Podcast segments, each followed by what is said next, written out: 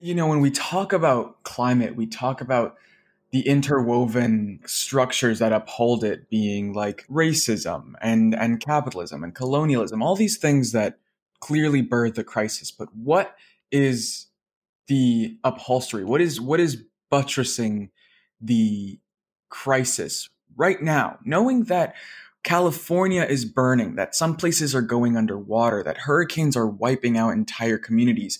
How do we still not recognize that this is a crisis?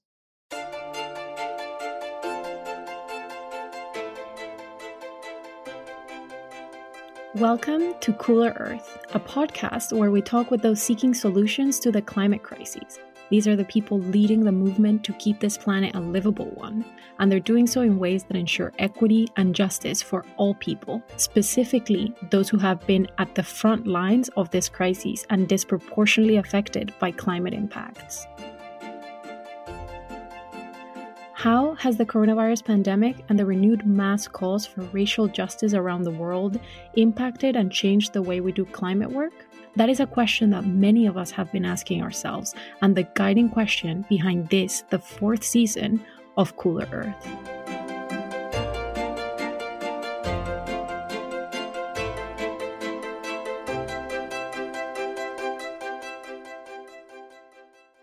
The youth climate and environmental justice movement has entirely reshaped the landscape of climate policy and change making.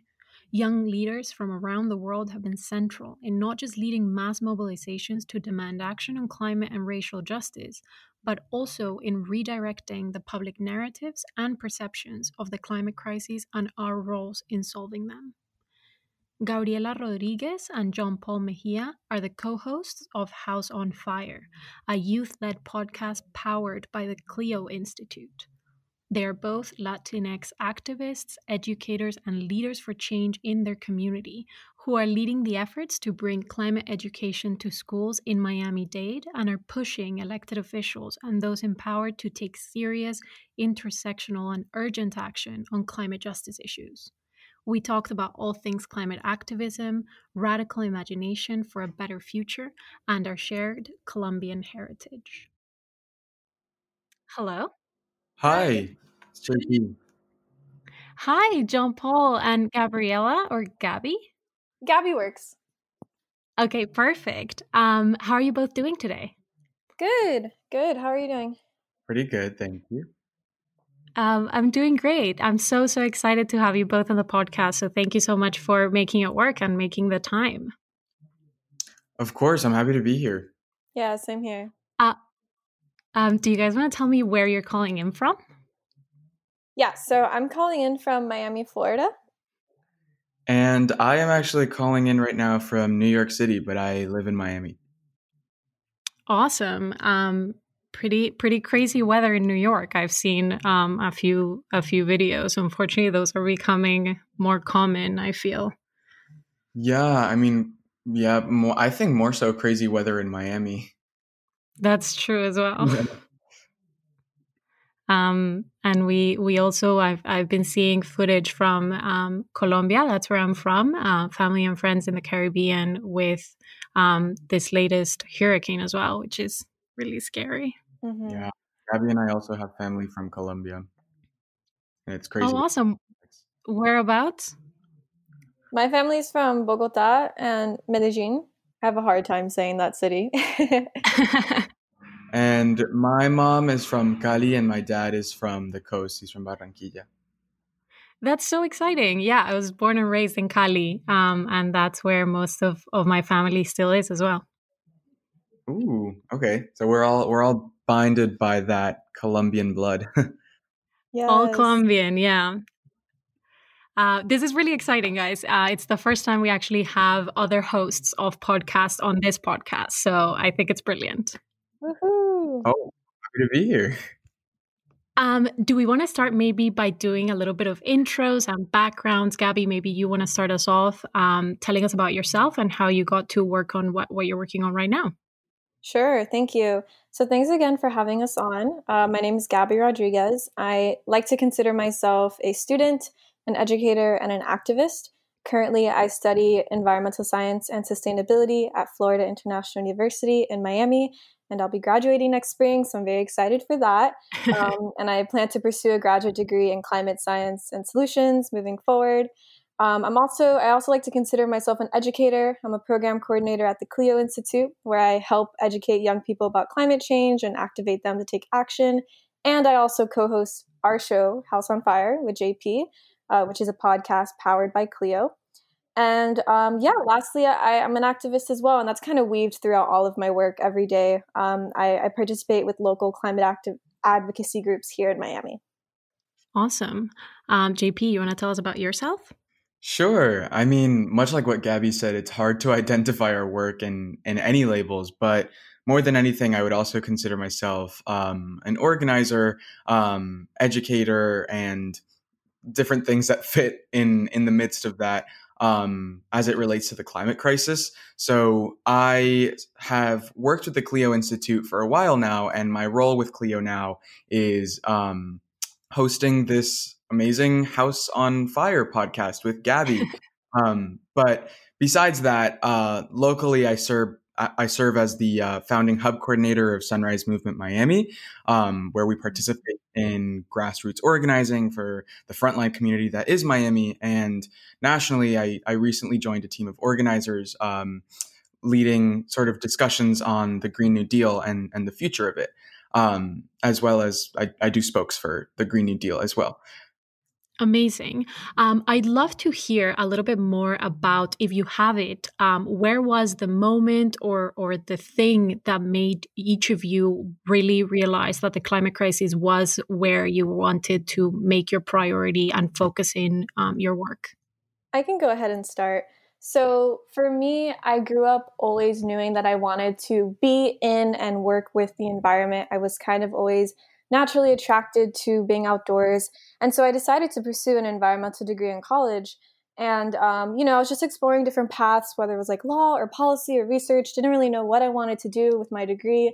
And then I was sitting in a class one time in, in one at, my university in a college classroom. And it was at the end of the day, it was at the end of the period. We just had like five minutes left. The room was really dark, seats were cold, um, but we had to wrap up this mm-hmm. lecture. And my college professor decided to spend the last like four or five minutes to introduce uh, sea level rise in Miami, Florida. And mm. so he did this by projecting uh, sea level ride, sea level rise slides, like a map of Miami-Dade County. And then with every slide, you could see how with uh, two feet, four feet, six feet, more and more sea level rise would start to cover the land. So with every slide that he changed, I would see more and more blue essentially covering my county, my home where I lived. And, you know, I had definitely understood the climate crisis before and I understood its implications, but seeing it projected like that to me really filled me with anxiety. Like it almost felt like I was mm-hmm. drowning in that water that I was seeing rising. My chest got tight and and my lungs felt really um, like they were filled, right? And I just had instant climate anxiety in in my college classroom. And you know, that day I was driving home after that class and I just kind of sat with that feeling and thought, I need to channel this into something. And so, moving on from that day, I decided to start getting involved with local climate advocacy and education. And I, I see that as like my aha moment that really catalyzed me into this work. Right. Yeah, I also had sort of like a shocking epiphany in that way. Um, I really started off with my work on climate. I guess, I mean, my interest really started when I was a kid. I was a big um, science geek and I loved nature. And I was always with my grandparents in Colombia exploring nature. But it really got to another level when I was in high school. So in my sophomore year, Hurricane Irma brewing in the Atlantic intensified to this catastrophic category five hurricane overnight. And I didn't know how to take that news. Um, my home was right in its path.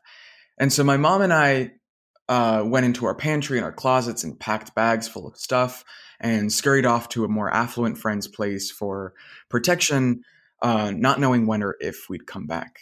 And thankfully, the storm changed its trajectory, but nonetheless, the damage was felt. And when I started going back home, I realized that it was the communities who were already disadvantaged and under resourced and already fell to the existing oppression of racism and classism that were the most affected by the crisis that they had nothing to do with. And that's when climate justice started making sense to me. And I understood that climate change wasn't just this environmental issue, but this sort of culmination of all the issues that we've had as a society for centuries.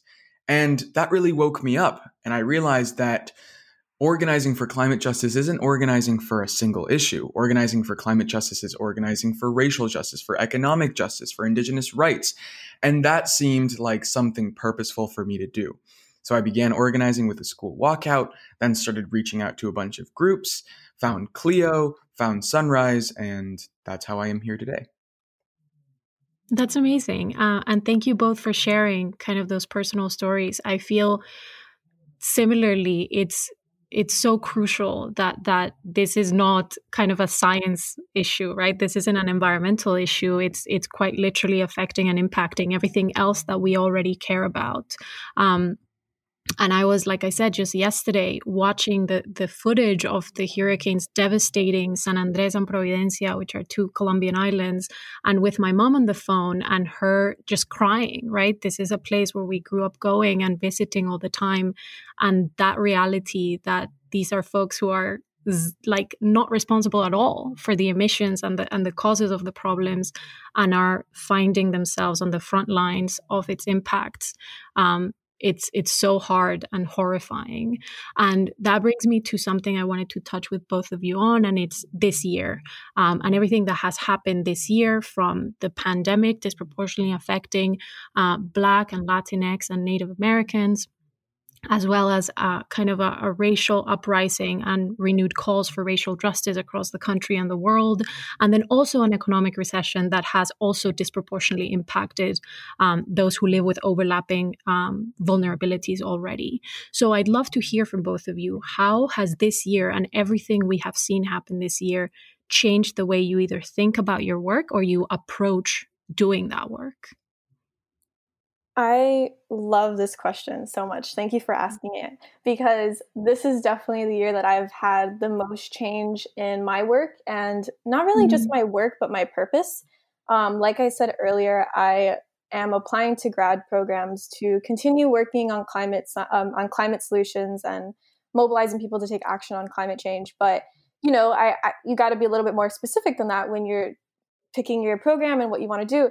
And this year, with what you said, the multitude of crises we've experienced the economic recession, recession COVID 19, the resurgence of the Black Lives Matter movement in the face of um, racism and police brutality all these things combined, as devastating as they are, um, they showed me on a personal level what I want to commit myself to, which is mm. in my work, in my climate work, I want to specifically focus now on protecting and uplifting BIPOC communities, uh, Black, Brown, and Indigenous groups, because you know, if we're gonna really tackle this issue with the limited time we have, we have to pull it from the roots. We have to pull it from where the explo- exploitation of people and the land have been. And I truly find um, a lot of solutions in nature based solutions that are led by these groups, these BIPOC groups that are clearly disproportionately affected by everything, not just the climate crisis. Um, and so I think to answer your question, that's what this year has put in perspective for me that I I want to do my work solely for the protection of people and making sure we don't make the same mistakes we've made again because this crisis exists, this pandemic exists, the economic recession exists, um, racism exists because of these theories of capitalism and colonialism from the beginning that that need to need to end. Um, so yeah, that's that's what I would say for sure. Yeah, I mean, very similar to that. I guess it's worth noting that 2020 has been one hell of a year. But mm. the problem with that kind of thinking is that we recognize everything that's happened in 2020, all of these spiraling crises, as this anomaly or rupture or unexpected thing that just happened and caught right. us off guard when it really is just a rupture of everything that we've been doing wrong for years.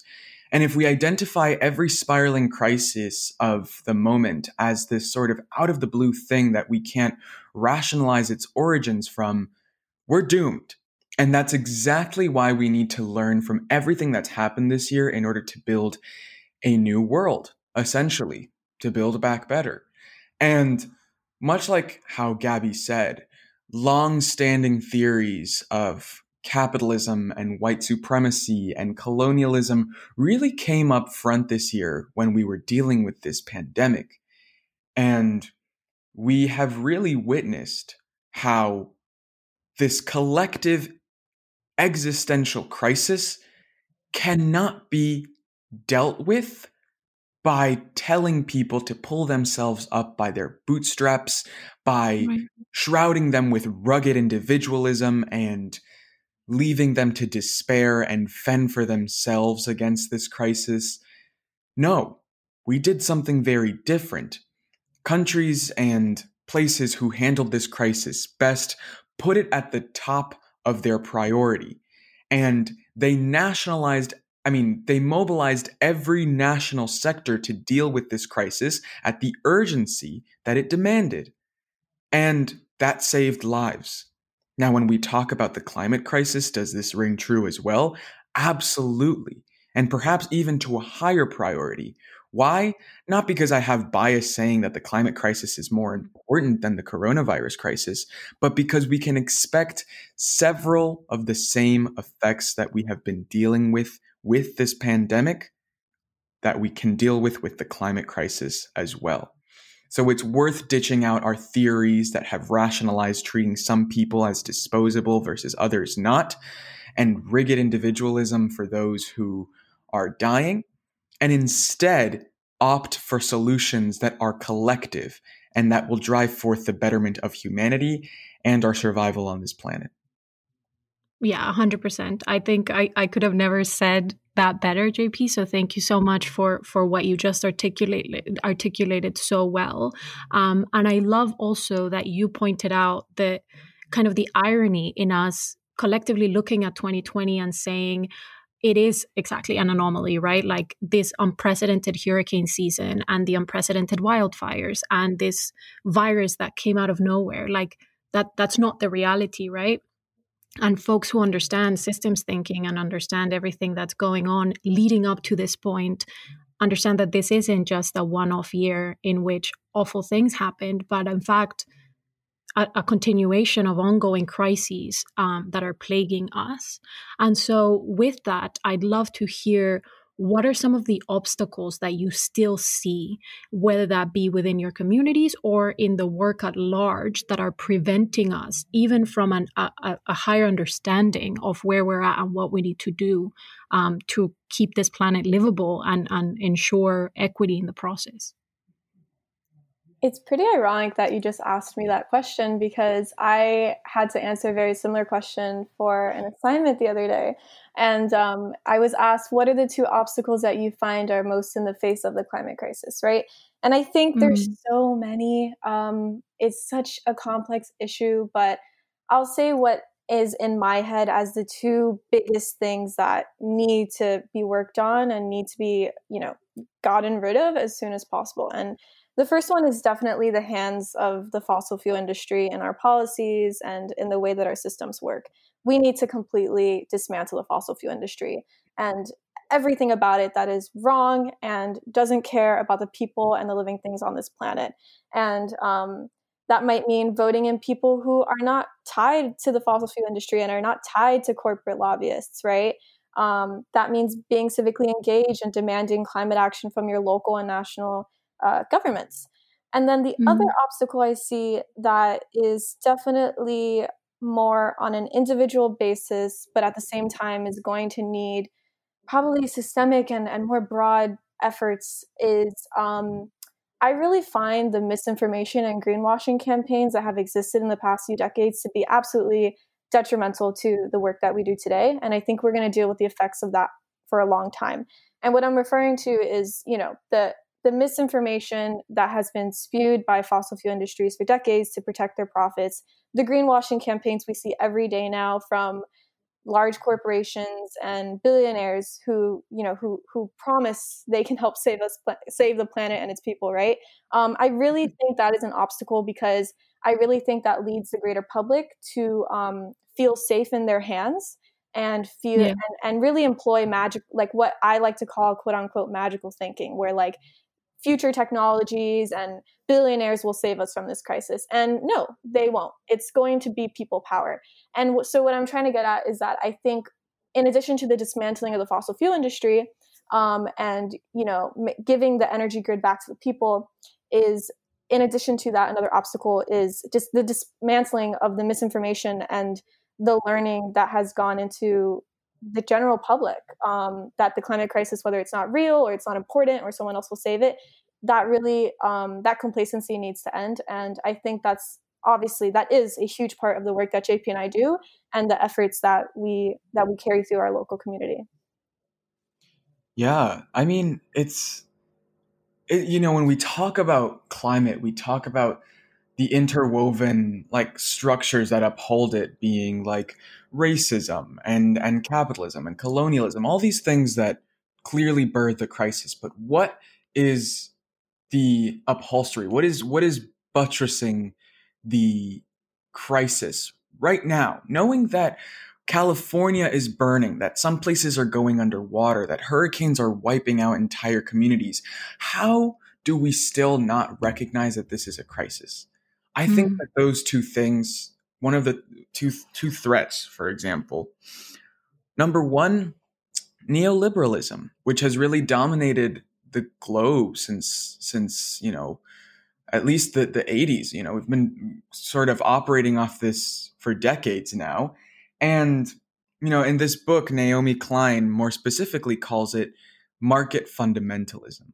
And it's this belief that the market will solve everything, and it is worthwhile for common people to sacrifice their own material needs for the betterment of a market that won't even work for them. And when we talk about that market, we're not talking about some random esoteric thing. We're talking about this apparatus that is in the hands and serves as a tool for a small group of people, many of which are in the fossil fuel industry, that are ready to put their own livelihoods, profits, and luxuries above the mere existence of life on Earth. And they mm-hmm. use that tool in many different ways to distract the public from its own benefits. One way, like Gabby said, is misinformation and greenwashing. Another way is paying off politicians on both sides of the aisle to opt out for anything that will serve their constituents right? We know about the good old climate deniers in Congress. I mean, I don't I don't need to speak about them, but we also don't criticize enough the politicians who might believe in climate change but don't do anything really. And on that other note, the second thing that is really holding up this crisis is incrementalism. This sort of mm delusional belief that this crisis that presents itself with such a short timescale and such high urgency can be dealt with one chip at a time. Incrementalism is merely another form of denialism, and it's time that it stops being tolerated. Absolutely. Um, I think you've you've just kind of hit on another aspect that I definitely wanted to get in with both of you about, and it's the role of elected official, right, and, and public policy, and how changing structures of power and changing public discourse is giving us back some of the power to be able to inform um, power and decision making. Um, and what I'm talking about specifically is the massive role of young activists like yourselves and Sunrise and, and the other brilliant folks working in this space that really pushed the conversation forward in this past presidential election. So we saw climate front and center in a way that we had never seen before. I think by the end of the Democratic primary, there wasn't a single candidate who wasn't talking about environmental justice within their climate plans, right? And that's really reflective of activists and movement builders who made that happen. And at the same time, uh, we found ourselves on the other side of an election that really left a lot to be desired. And I, I'd love to hear from both of you as residents of Miami and Latinos, which are kind of two things that were really huge in this election, to tell me how you're thinking about the role of electoral politics, obviously understanding that that's not the end all be all of climate and, and change making, but how does that factor into to how you think about change and, and the immediate things that we need to get done while at the same time dealing with antiquated systems that keep power in the hands of, of the few and not representative of the priorities of the people? I think that um, reflecting on for example i'll take biden's uh, win.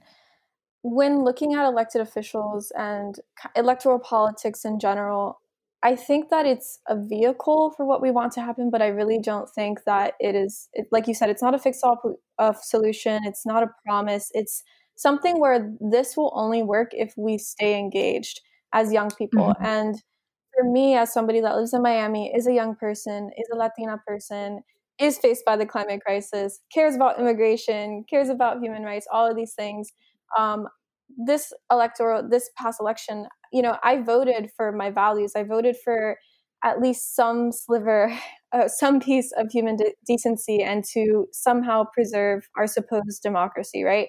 And so the sad part is that I think when it comes to politics in general and voting for elected officials, you you really have to campaign for and support the people who you know that you'll be able to work with. Um, but at the end of the day, I think it's important to remember that as people in the United States, those elected officials work for us and they represent mm-hmm. us and our needs. And voting is not the end of doing the work as people.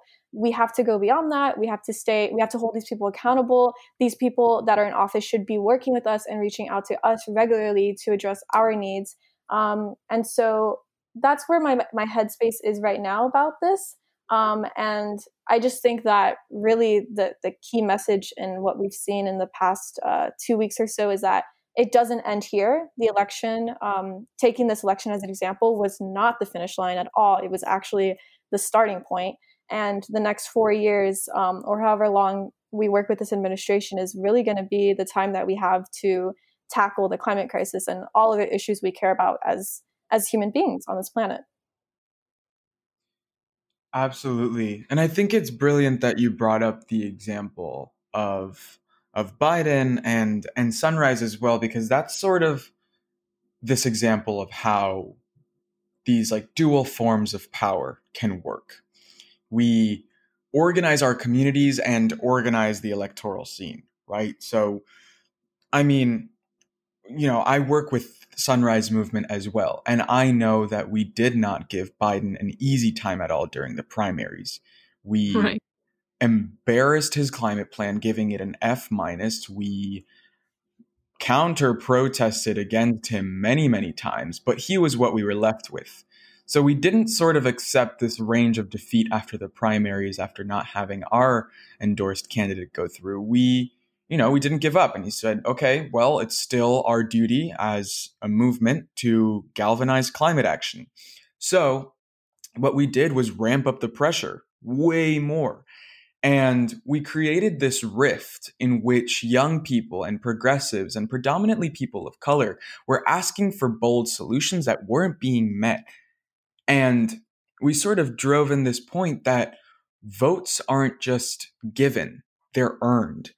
And mm. for that reason, um, that campaign, the Biden campaign, then invited um, some leadership from the Sunrise Movement, its executive director Varshini, to come on to a Senator uh, Bernie Sanders uh, and Biden unity task force to rewrite this climate plan, to make it fit closely to the bold vision of an actual Green New Deal.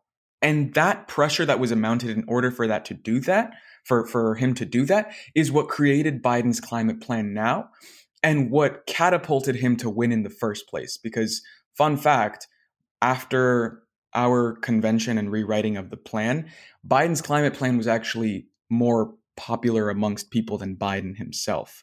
So right. it's really interesting to see how wielding people power in those ways can create massive change. Now, great, Biden's elected. Are we going to go back to brunch? Hell no. He's put, he's some people who have worked in the fossil fuel industry before on his transition team. Do we take that lightly? No, not at all. We're mad as hell about it. And we've picked our cabinet recommendations and we're going to hold him through on that. And that's really drives home that really drives home the point that work never stops especially mm. under electoral politics. But we can't blind ourselves with the illusion that one politician or a group of people uh, who represent us are going to save us.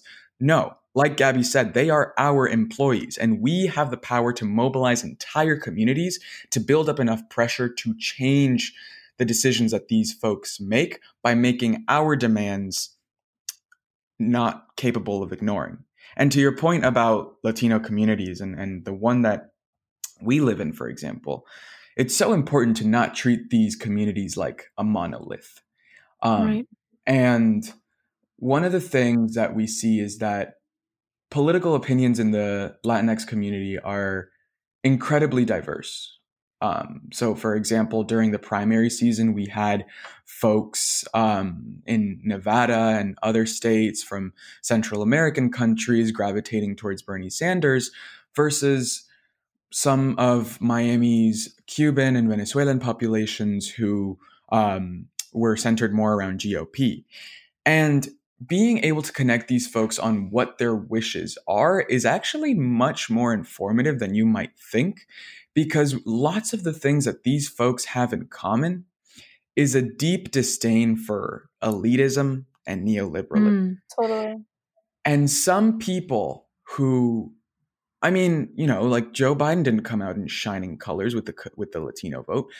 Bernie and Bernie and Trump did. So it's like why? Well, for a lot of people, they feel angered by the political system under we live under which we live. And an escape from that is seen through a candidate that's against the establishment.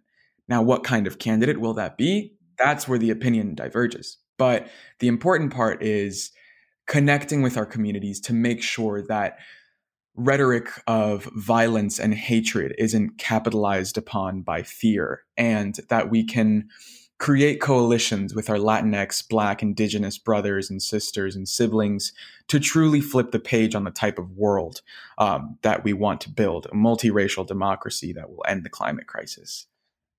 I just want to add that I really agree with everything that JP just said. And um, going back to a few minutes ago when we talked about going beyond the ballot and going beyond your vote, there's this um, quote that I heard from a Sunrise Movement video recently that I wrote down on my phone because I just thought it was so impactful and something that I want everybody to to really remember moving forward, not just for the end of 2020, not just for the beginning of 2021 when Biden kicks in, but literally for for the rest of however long our democracy is around because it's it's so it's so crucial that we stay engaged. And the the line goes, "Your vote was an invitation to power, and now it's time for you to throw your power around." So I just thought that that's mm. so that rings so true. And I think now is the time. Like I said, this is a starting line. This is when people need to be most engaged as possible and stay so moving forward to the best of their capabilities.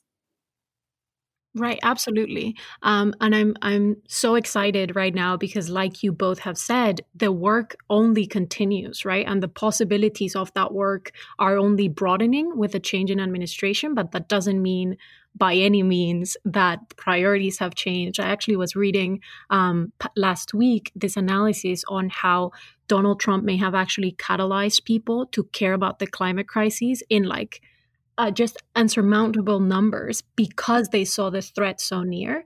And there is perhaps this fear that now with a change in administration, a lot of folks are going to go back to feeling okay or safe or complacent uh, because the quote unquote threat is out of the White House. When in reality, that's just not at all um, how how any of this works. And I'd love now to hear from you. What are some of the opportunities or the parts of this work or specific climate solutions that you are most excited about right now? Hmm. Um, that's such a broad question. I I'm so excited about everything just because, uh, you know, like we've been saying a million times, you know, Biden, Biden's uh, administration is not a fix all solution. And it's really going to take all of us working together to ensure that we get some type of, you know, national cohesive bold climate action and policy in. But for me, as I stated earlier, the most important thing um, and something that excites me the most is seeing uh, communities of color and the under resourced communities, communities that have been um, often ignored and excluded, actually receive the the protection and resources and uplifting and the leadership that they need and um, we see that that is definitely an opportunity with Biden's um, upcoming plan centering environmental justice, and not even just Biden, but more and more local elected officials around the the country and locally as well, focusing on this. For um, we haven't mentioned this yet, but our our new uh, mayor is going to be Daniela Levine Cava, and she's the first woman mayor of Miami Dade mm-hmm. County. And she cares about the environment and she understands the climate crisis. And as a young person living in Miami, seeing her elected again, we don't want to worship or idolize any political candidates, but seeing her elected gave me so much hope for my county um, and, and action on a local level and the opportunities that come with protecting our Black and Brown communities that are suffering from climate gentrification mm-hmm. and all the future issues that can arise with that. So that's what I would say. There's definitely a lot of opportunity, and I'm excited to see it the most in um, those who need it the most.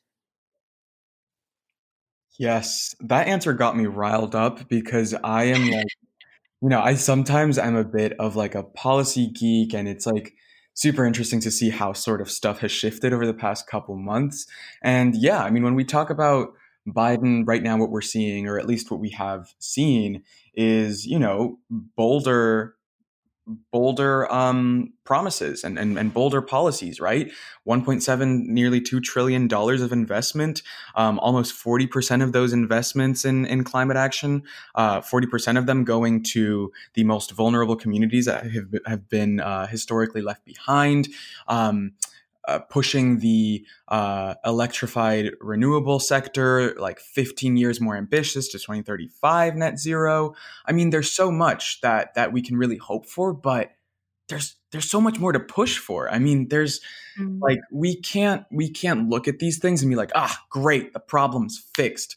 No, it's an entire system that has to change. So I'm really excited to see things like um, the return of land to indigenous people and indigenous sovereignty over stolen land. I'm excited to see um, community ownership over energy and the goods and products um, that are produced from from a, a, clean energy revolution. Essentially, I'm excited to see.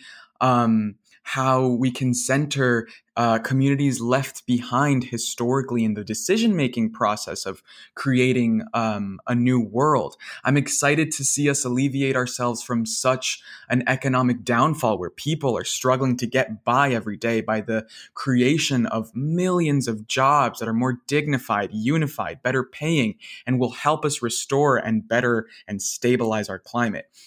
There's so much that we can imagine and that we can do that isn't on the table yet that we have to keep pushing for.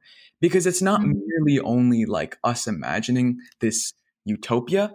When we imagine these things we're talking about what we need. We have operated in the realm of cynicism for so long thinking okay maybe it can only get this good before it goes to crap again. No. Now is a time where we have been through the worst over these past five months. And we know that entire worlds and I mean entire countries have been able to mobilize to crazy extents in the past due to wars and other existential crises.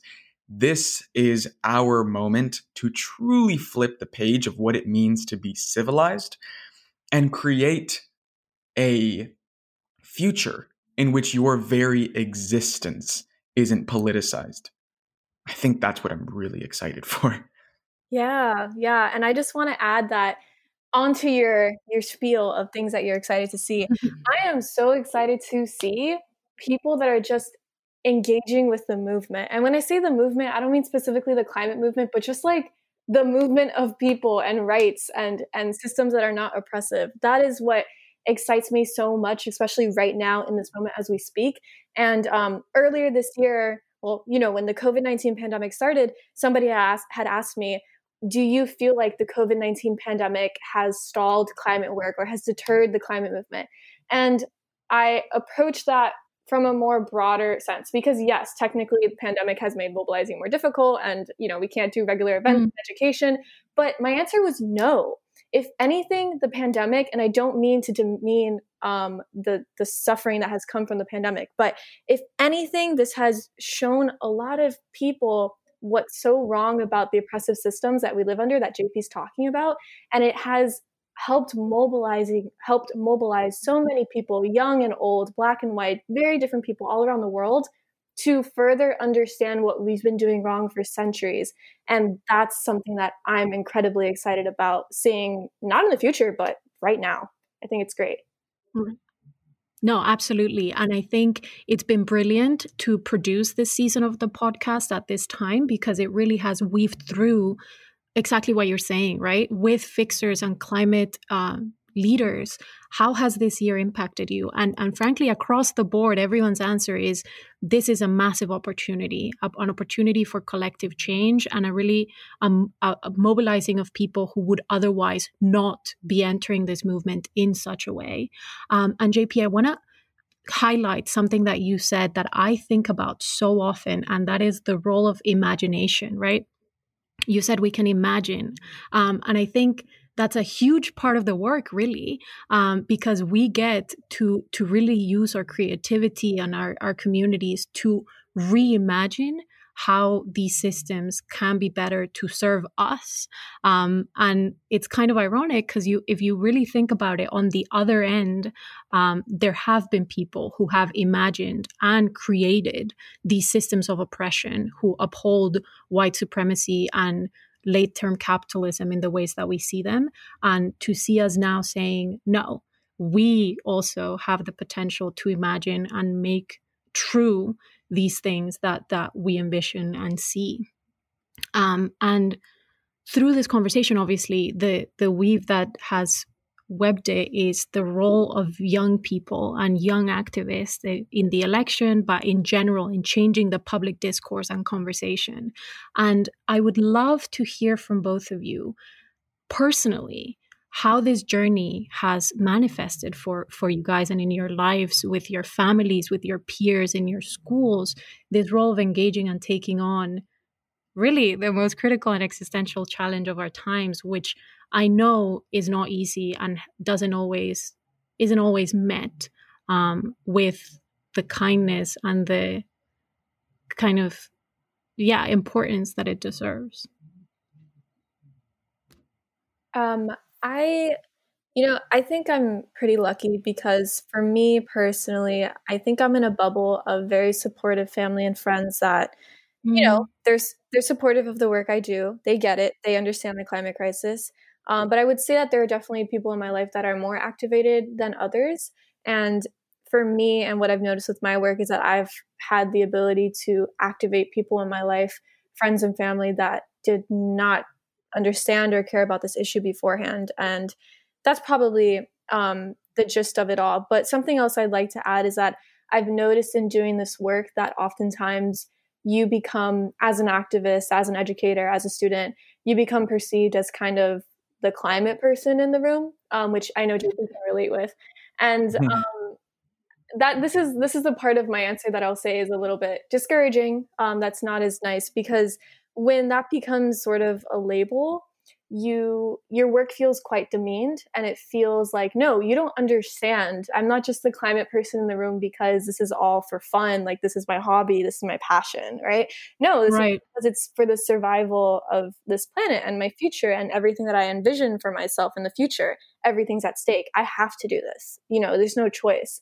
Um, and I think that that's something that most, if not all, people who work in this can understand that that label sometimes is quite annoying because I'd rather have people say, like, oh, instead of being the climate person in the room, hey, you, tell me more about what you do and like, how can I get involved or like, what are my abilities? Um, so that's kind of where my head went with that answer. But that's something I want to bring up as well because oftentimes we get that and we get that um, feeling from other people and i want people to understand that this isn't some type of label or passion or hobby this is something that you should be included into as well because this crisis will right. your life as well yeah Yeah, I mean, I, I I agree with Gabby like 100%. I think that that sort of like in ways it becomes like a personality trait in good and bad ways, but I'd say what sucks from it is like, you know, those distasteful conversations where like someone will come up to you and be like,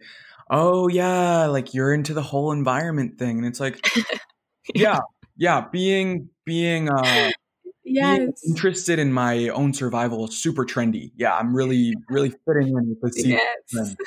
Um, you know, while seasons still exist. Um, but I like another thing is, I mean, especially and there's lots of different ways that activism forms, but like there's a certain and I know like I've spoken to this about I mean, I've spoken about this with Gabby a lot. Like there's a certain sense of anxiety I feel with climate that is unparalleled to different issues. There isn't one day that Mm. I don't think about deadlines. There isn't one day that I don't think about sort of impending destruction. And I will say the remedy to that is just the amazing people with whom I work and the fact that we all work from a place of optimism over fear that really keeps me going. But there are several, um, you know, discouraging parts of activism, I guess, in ways, but like everything else. And, you know, one more thing is like, especially in, in like leadership positions and tough leadership positions, it's hard because I mean, this is no, this isn't like a crisis that like we were prepped to deal with. Like, no one wrote a book titled like, here's how to become a climate activist. Like, you're talking about huge issues and huge powerful structures that are up against you and you're like an 18 year old kid and trying to fit into what everyone wants you to be is so hard as it is add like another crazy identification of what you're trying to do on top of it and it's even worse but it it makes your skin thicker i think and it's totally worth it because at the end of the day under this god-forsaken system under which we live under the careers and workplaces that we often find ourselves in we don't really find purpose in them but the work that mm-hmm. i do i'm privileged enough to find purpose in and i'm really grateful and fortunate for that. And i want to build a world in which everyone finds their work purposeful as well. Yes. Absolutely. And everything everything both of you are saying is so resonant. Um, and I've certainly sat in rooms in which people have said, Oh yeah, you're so passionate, right? You're you're just working in what is your passion. And it always reminds me of something I read once, uh, where it was like a cartoon that said telling someone they're passionate, quote unquote, about the climate crisis is like seeing somebody drowning and telling them you're so passionate about swimming. Um, because it's it's just unreal to think about people still thinking about this as an abstract and esoteric concept that is somewhere else uh, when really this this quite literally is about survival and not for, of our children or grandchildren but like us and, and the folks who are here right now in this moment. Um, so i think a lot of people um, are are going to resonate with with what you both have shared and I do want to also touch on, um, JP, something you said about the the difficulty and the immensity of this work um, being put on a few folks and and how challenging and difficult that really can be. I know you mentioned one of the things that keeps you going is the people that you're fortunate enough to work with.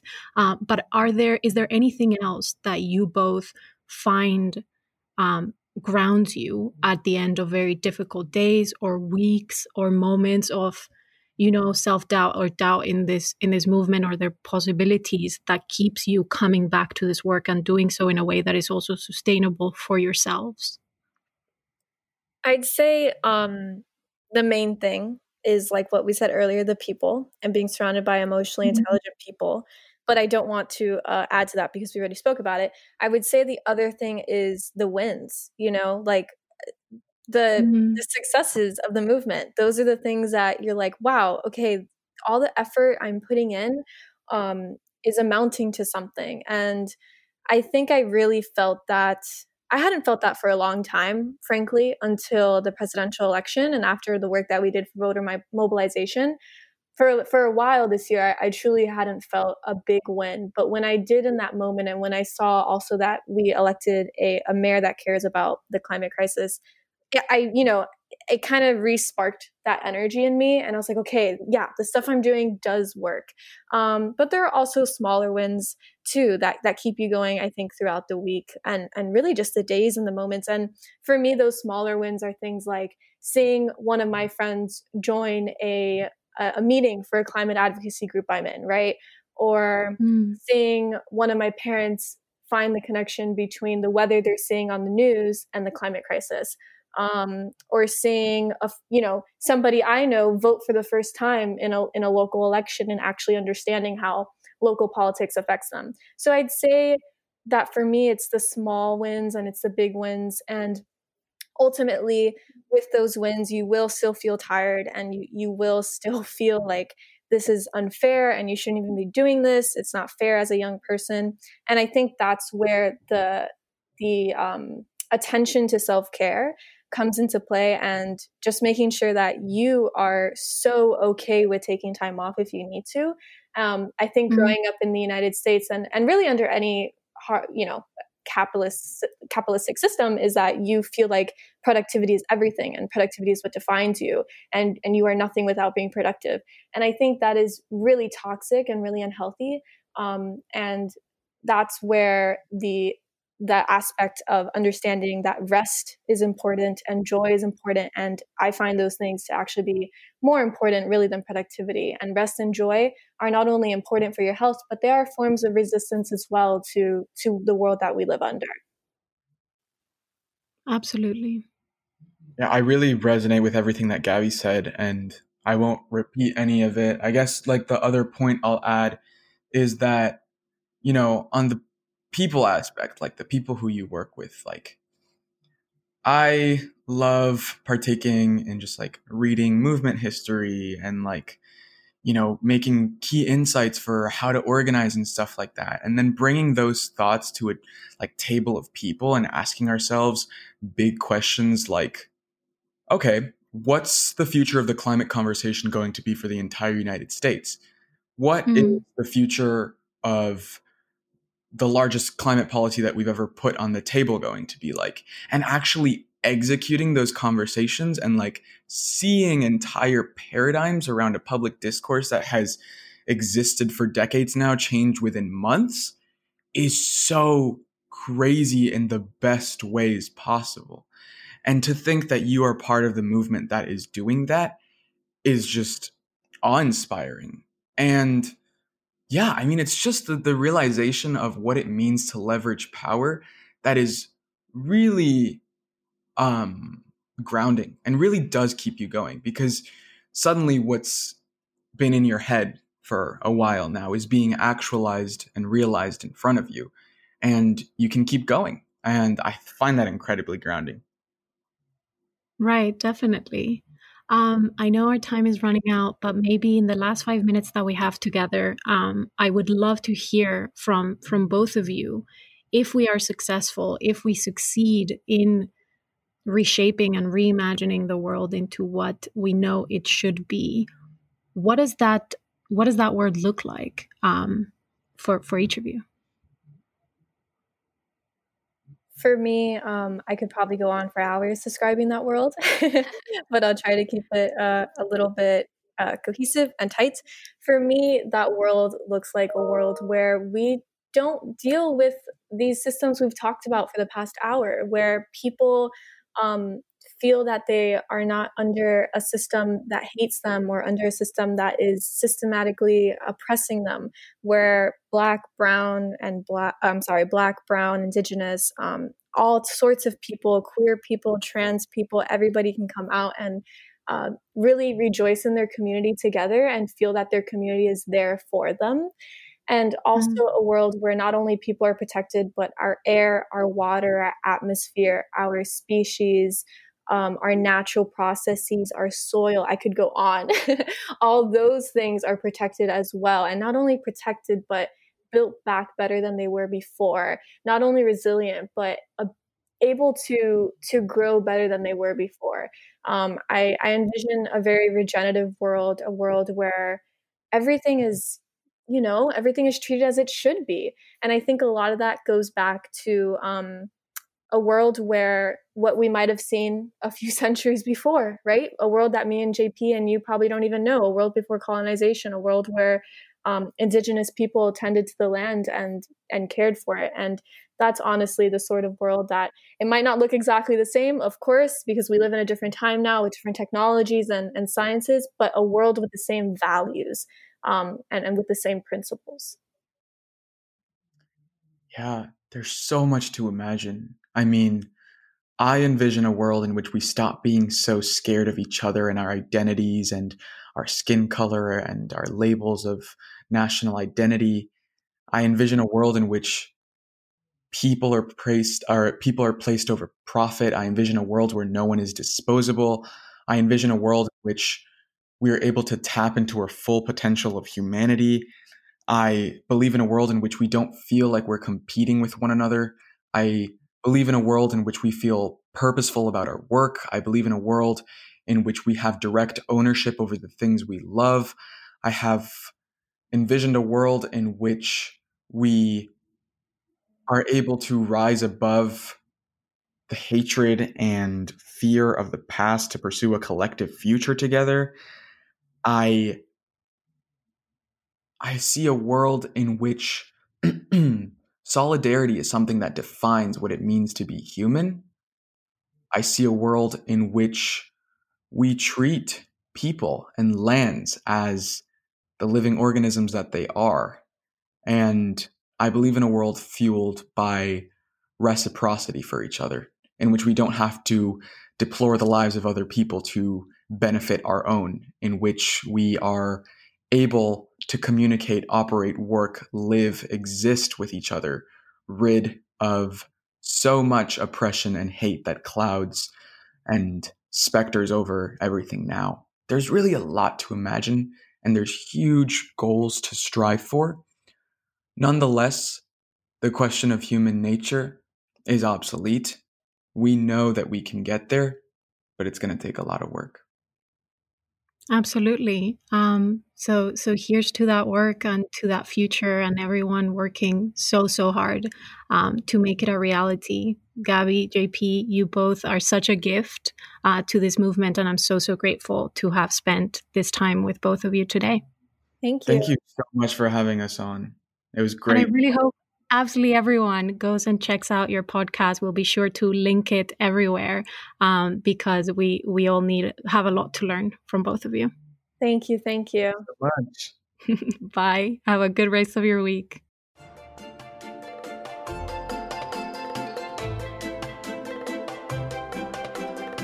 Cooler Earth is made by Amanda Griffiths, Christian Morris, and me, Maria Virginia Olano and it's a project of Climate XChange. To learn more about the work we do, go to climate-xchange.org. That is C L I M A T E dash X C H A N G E dot org. And if you want to financially support our work, you can either donate to our website directly or go to carbonraffle.org to learn more about our largest annual fundraiser. Thanks so much for listening. I hope you all stay safe and healthy. Until next time,